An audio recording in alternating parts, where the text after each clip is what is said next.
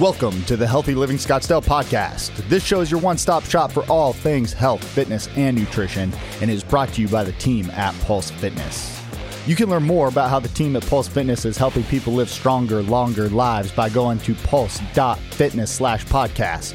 But for now, let's dive into today's episode. Hey, welcome back to the Healthy Living Scottsdale podcast. This is your host, Coach Zach. I'm here with Body My Tati, Tatiana Britton, and our new co host. Co host? Sure.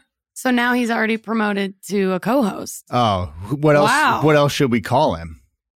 I don't know, coach. Jordan Hopple.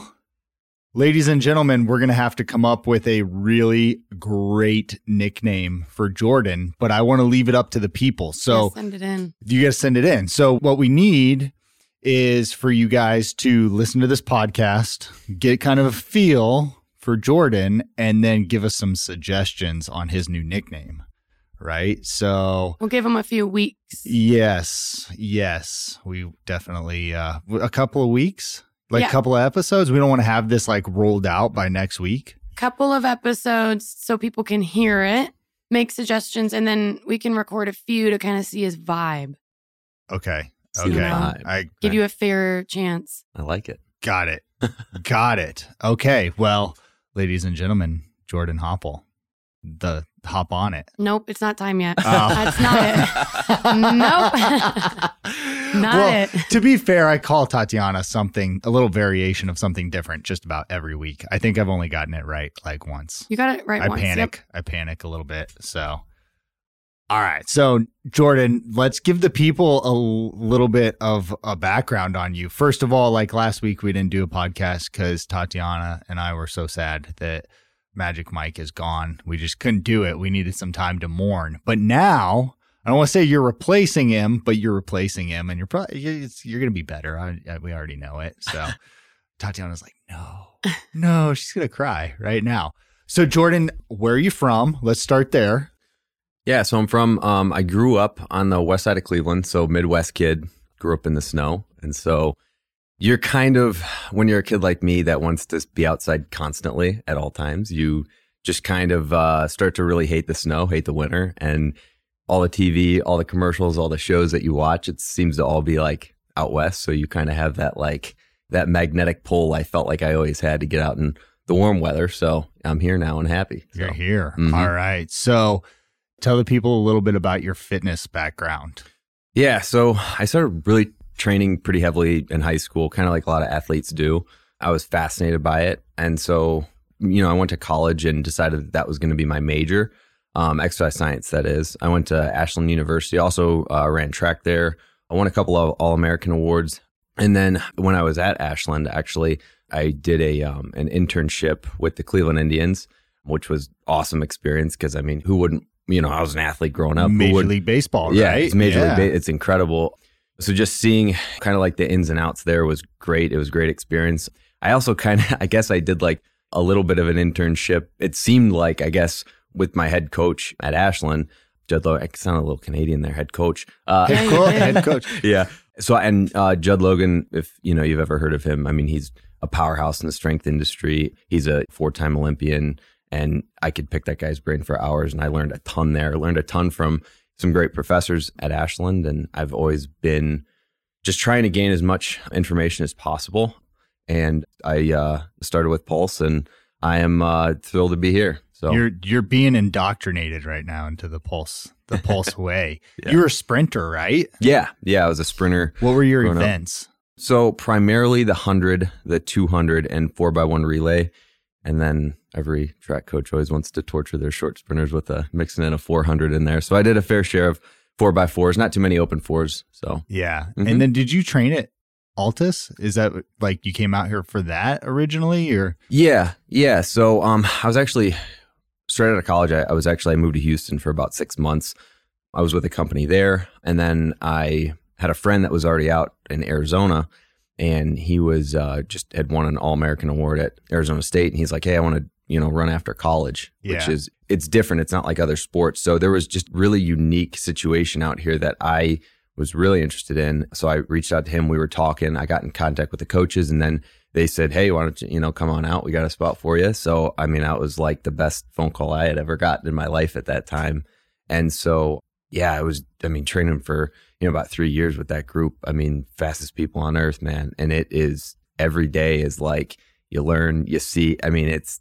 I get like chills like thinking about it. It Was the goal like to go to the Olympics? Was that kind of the Yeah, I mean for for someone like me, I was trying to take this sport as far as I possibly could because Right. I the goal is always for everybody always the Olympics. There's a lot of a lot of talent in the United States, and so I knew that I probably would never go to an Olympic Games just because the depth is incredible in the United States. But there were a number of other like opportunities, like traveling overseas to run and going, you know, to different countries and stuff like that. That I was seemed really attractive to me, and why not travel while doing the sport you love? I mean, that seemed like a awesome. So I, I really just pursued it hard as I could. And at a point, you kind of, when you're mid 20s, you kind of start to see everybody kind of get their life started. And you're kind of like, you got to make that decision, right? Yeah. Like, uh, do I want to go com- pursue this further, or am I ready to like start my career and start Yeah. working? And yeah. Me and a friend always joked in college that we were going to go as long as possible without getting a real job. And so I still kind of don't think I have a real job because, like, I don't hate this. So it's like, uh, I I'm don't still, hate. I I'm don't still, hate what I do. Yeah, I don't hate what I do, and it seems like most people do, and so I still kind of like feel like I don't. I'm like, obviously, I have a job, but I, it doesn't feel like it because it's really enjoyable. So yeah, Mhm. very cool. Tatiana, do you have any questions for Jordan? Well, so here's the deal. It's never just yes or no. Yeah. So I had a huge revolt in my 5 a.m. group after Mike's episode with the pet peeves. They were like, oh, "You were personally talking about me," and I'm like, "Well, Uh, we, I did get a lot of that. The shoe fits, baby. You know, that's all I gotta say. But they were like, all every client complains or no client wants to do it. And I was like, well, the difference is you guys do it. I expect you to complain like jokingly. Like, but we're talking about the people who just straight up won't do it for no reason. So just to warm the people up to you so you don't seem like such a nice, sweet, innocent man. Here we go. What we is go. your, with your experience in coaching, what is your number one pet peeve? hmm. Number one, I definitely have like multiple. He's like, number one, let me pull out my Um, list. I really, it's just, I think them like questioning you. I mean, maybe questioning kind of why they're doing something, like not in a not in a curious manner, but almost like in a confrontational manner, where they're like, well, "What does this do? What is that?" And you go, "Well, you know, I'll explain it." And maybe they don't mean to be like that. And you know, I guess kind of what it ties into is they don't want to do an exercise, and they'll they throw the trump card down of, "Well, the doctor says I can't do it." So as trainers, they're like, "Well, we don't really hold any any weight to that." So they, you, they're going to listen to the doctor. And so it, it's like, okay, well, you know, I guess we're just going to have to find something else, which makes us be creative, which is good. But But it's like less of like you, I got to clarify for the listeners because our clients are going to twist up what you said. oh my goodness. But so what you're saying is that you like when people ask out of curiosity because Yes. they want to learn, they want to Yes. know why why would you have me do a shoulder press? What does this work? Why Mhm. do I do this? Versus they see you like they're going to do a bicep curl and they're not supposed to like use their shoulder because they're doctors, so they're really not related. So they're like, "Well, what's that for?" right. why am I doing this? Like, what's even the point of this? And then they're like, oh, I moved my shoulder and my doctor says I can't use my shoulder. Like yeah. that? Exactly. Okay. Yes. I just got to clarify. I like how Tatiana knew exactly what you were talking about. True story. Like one time, a client brought me a doctor's note that said no burpees on it. I'm pretty sure it's still in her folder. it is, I think.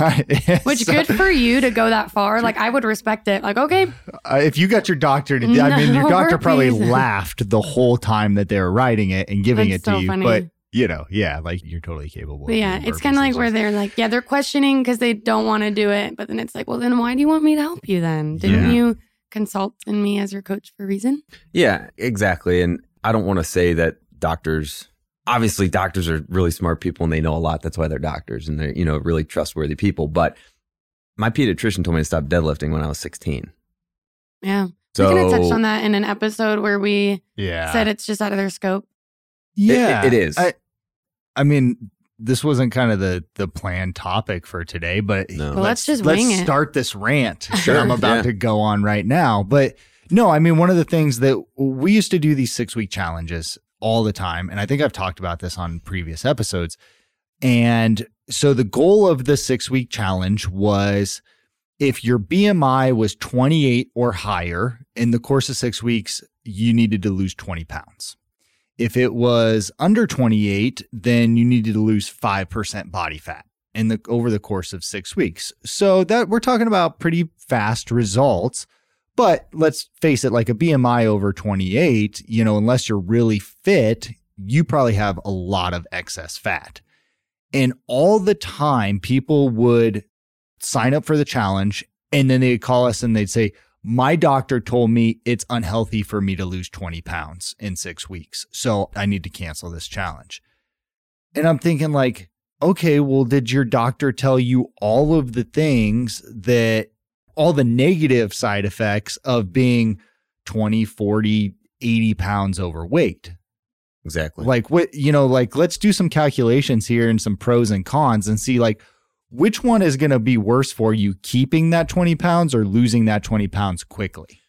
that's always been stated. It's always been stated that it's not healthy to lose this amount of weight in this amount of time. Like they always say, what like a pound a week is what the doctors say. Yeah, no more than two. n- no no- more than two pounds a Right. week, right? Well, I got news for you. if you've got a lot of body fat, you're just gonna be able to lose more. Yeah, it's all relative. re- like, very relative. like Tatiana mm-hmm. losing two pounds a week in six weeks, that's you'll wither away. Yeah. You- Or I think like knowing like how you're doing it, right? Like people who are doing Right. those like ridiculous things where all you're having are like three shakes a day, you're not eating food, you're working out three times a day. Like, yeah, even if you have a lot of weight to lose, that's not a safe way to be doing that. Like that's another thing too. I think like knowing how you're trying to lose weight and then like where you're at now and how much weight you're trying to lose. yeah. Because there's like no magic recipe for anybody. But uh, yeah, right. So that's just one example. But also, all the time, we have. I was listening to a, a podcast about from this very, very successful gym owner who has hundreds of locations. And he was kind of describing the process that their team is trained on when somebody has an injury and they know that they're going to the doctor. And it was like, hey, before that client even goes to the doctor, we need to have a sit down conversation with them to tell them exactly what the doctor's going to say so that they're, you know, prepared and so that the coach can have the conversation and say, listen, understand that you need to go to the doctor. We need to get this checked out. The doctor's probably going to suggest that you stop working out or go to like minimal activity, which would be like walking, right? And as a coach, listen, you have a hip injury. Totally understand. Get it checked out. We need to know what's going on. But you can come in here and we can do an awesome upper body workout and never engage that hip or put you at risk of further injury. And so that was like their process that they actually had to train on because they knew that as soon as that client went to the doctor, the doctor's gonna be like, stop working out. You need to maybe like just walk for like six weeks. And if it's not better after that, we'll send you to PT and then you're gonna get an MRI. And it was just like this, It's an all or nothing. It was, they- yeah. yeah. which is fair because like it's not their scope to know exercise. Like doctors are told like one portion of the body and we're taught another, right? If that makes sense. But to leer on their safe side, they're just gonna say don't work out. It's simple. Because if you know, yeah. Because it's like, oh, okay, just don't do it. But it's like I've had clients in here who have they're figuring something out with their shoulder or they have issues like with their foot and they're not supposed to do certain movements ever. But we work around it. You have modifications. We never put them at risk of injuring that area. And that person never like full on stopped. And if they would have, they'd be worse off right now because they don't not only have that injury, but they'd also put on body fat. They'd have a bunch of other illnesses or diseases that are affecting them, it would just be worse. Right. It's a snowball effect Yeah. for sure. And I think as a client, it's important for you to understand that there's also going to be some learning curve anytime you have a modality where it's like we got to we got to figure out what aggravates this. Certain things you shouldn't do. Yeah, okay, like you have a foot injury, we're not going to jump, right? But maybe there's some other exercises we can do and one of those exercises will bother the foot a little bit and one of them won't there's gonna be a little bit trial and error because everybody's a little bit different. And there's certain times where people come in and I'm like, oh, we shouldn't do that. And like, that doesn't bother me at all, but this exercise does. And I'm like, well, that exercise shouldn't bother you. Like, what's the deal? What's going on here? So, yeah, I mean, as a client, understand, hey, you've got this issue. We might need to just, there's going to be a little bit of a learning curve, but don't stop. Don't give up on on and don't all be on the other end like super stubborn. Like the ones who like yes. like I know for a dang fact, no, I am not going to let you do this. I know if anyone listens to this who like maybe none of the people that are will listen to this, but there is one client, bless their soul, they want to work so freaking hard, but they have limitations. Like I will straight up tell them, you are not doing that. You see everyone else doing it, but you are not doing it. I look away for like two seconds and they try to do it. I'm like, no, like you're not allowed to do that. So we get like some of the people who they just don't want to listen to it. But unfortunately, it does take them pushing it either on their own or doing something that they're not supposed to to then learn and realize, okay, I am going to hurt myself. This isn't worth it. And then they listen. Yeah. It's like, yeah, we definitely get the other end too. People who just don't want to accept that they can't do something, but their body's like, you really can't. Like, you shouldn't be doing this. So, Jordan, why did your doctor tell you you needed to stop deadlifting? What was the reason for that? I had some low back issues. I really don't know what it was. I don't know what the exact diagnosis was, but they told me, hey, maybe you should stretch your quads, your hips. But, you know, it was like shooting pains, and they thought that it was coming from the deadlifts. And I didn't really think so. I mean, it, it just it didn't seem like that. That didn't really ever trigger it. I know it was never in pain after that. It was it would be like after sprint races. So I don't know if something was just out. But so I mean, I've been deadlifting probably once a week for since then, and I have really zero low back issues with that. I mean, I've load the spine pretty intensely at times, no issues. You know, so I think that active recovery is huge, and I mean, if you see nowadays ACL kind of repair clients, whatever, they're walking like the first day, the Yeah. second day. I mean, back in the 80s when like an ACL tear for almost anybody was like, well, you know, you might not run again. You but Mhm. like you, I mean, the, the surgeries have gotten so good and the, and the recovery process has gotten so good that, you know, now you're not out for a year. It's like eight months for some guys Yeah. and it's really impressive. So I think the technology is getting better, our understanding of the body is getting better, and you know, I mean, and that goes for like it's not just you know, I guess like the mechanical, you know, like a knee or a shoulder, or whatever. That goes for people that you know have get like stents put in in their heart. Like they actually want them to get up and moving like as Mhm. early as possible to get because you want to remind the system back. Oh, this is what we normally do. Like we need When to I get think like back to here. you mentioning the recovery part of it's important too. And like, like think of like your low back. We have people in here that's like a huge, like Mhm. that's most likely everyone who comes in here is going to say, well, my low back bothers me or whatever. Yeah. It comes down down to like the under recovery, like we talked Yeah. about in the last episode, but also like how a lot of times they're told to just not work out or totally immobilize their body when that is harming them to fix the actual issue that's going on. Most people who have low back issue, it- it is coming from their hip flexors, their quads, their hamstrings, their glutes. They are tight somewhere most of the time. And if you're told to just not work out, there are a lot of really, really safe movements that you could perform to then strengthen your core and your lumbar so that you don't run into these issues later.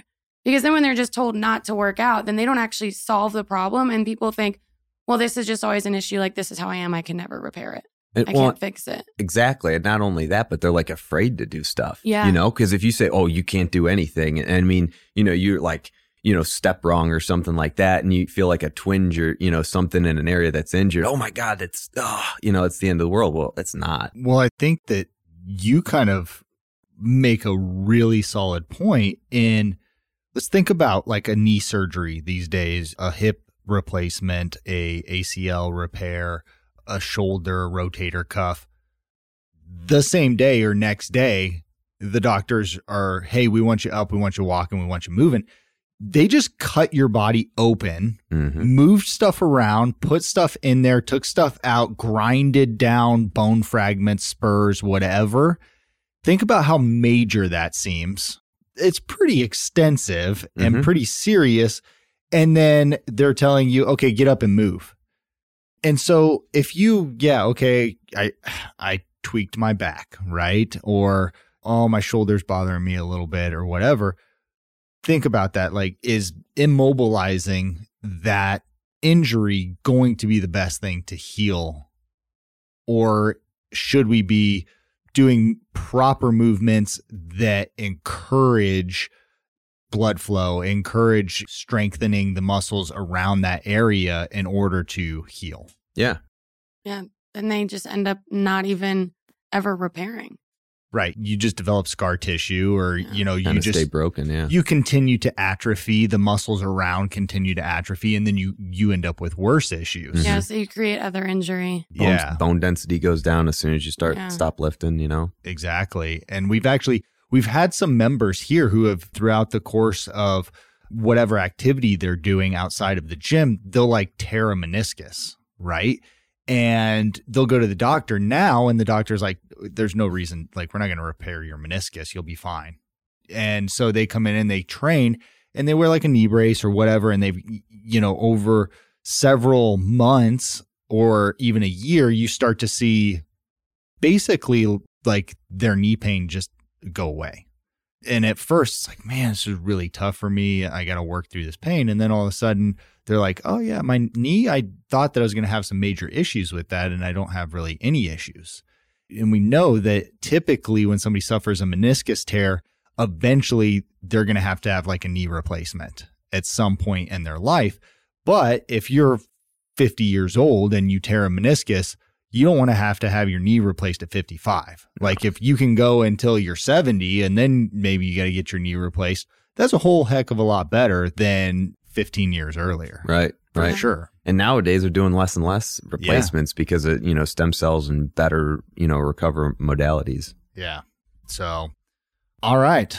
I think that'll do it for today. So, if you guys are one, don't when you're on the training floor, don't tell Jordan you can't do something just because, you know, or, or Now they're gonna be afraid. Now Like, he's they're not gonna gonna be afraid. No, understand if my it's- he He will. You guys, don't worry. No, Yeah. if it's if it's really something, I mean, it's you can kind of tell with the Yeah. people. If it's really something, then it's it's like okay, it's this is honest. And if it's just oh, this is really hard, you know, it's just like I get it. People lunges are hard. I get it. Yeah. You know, and it sometimes I'm not saying that they don't hurt, but I know lunges are hard. They happen to be We all pretty tough. understand your real injuries, so don't take this. Some I'm ready. I'm ready for some people Are after you my talking revolt. about me? yeah. we understand injury. We know injuries happen. We will never make you do anything that's going to further injure you.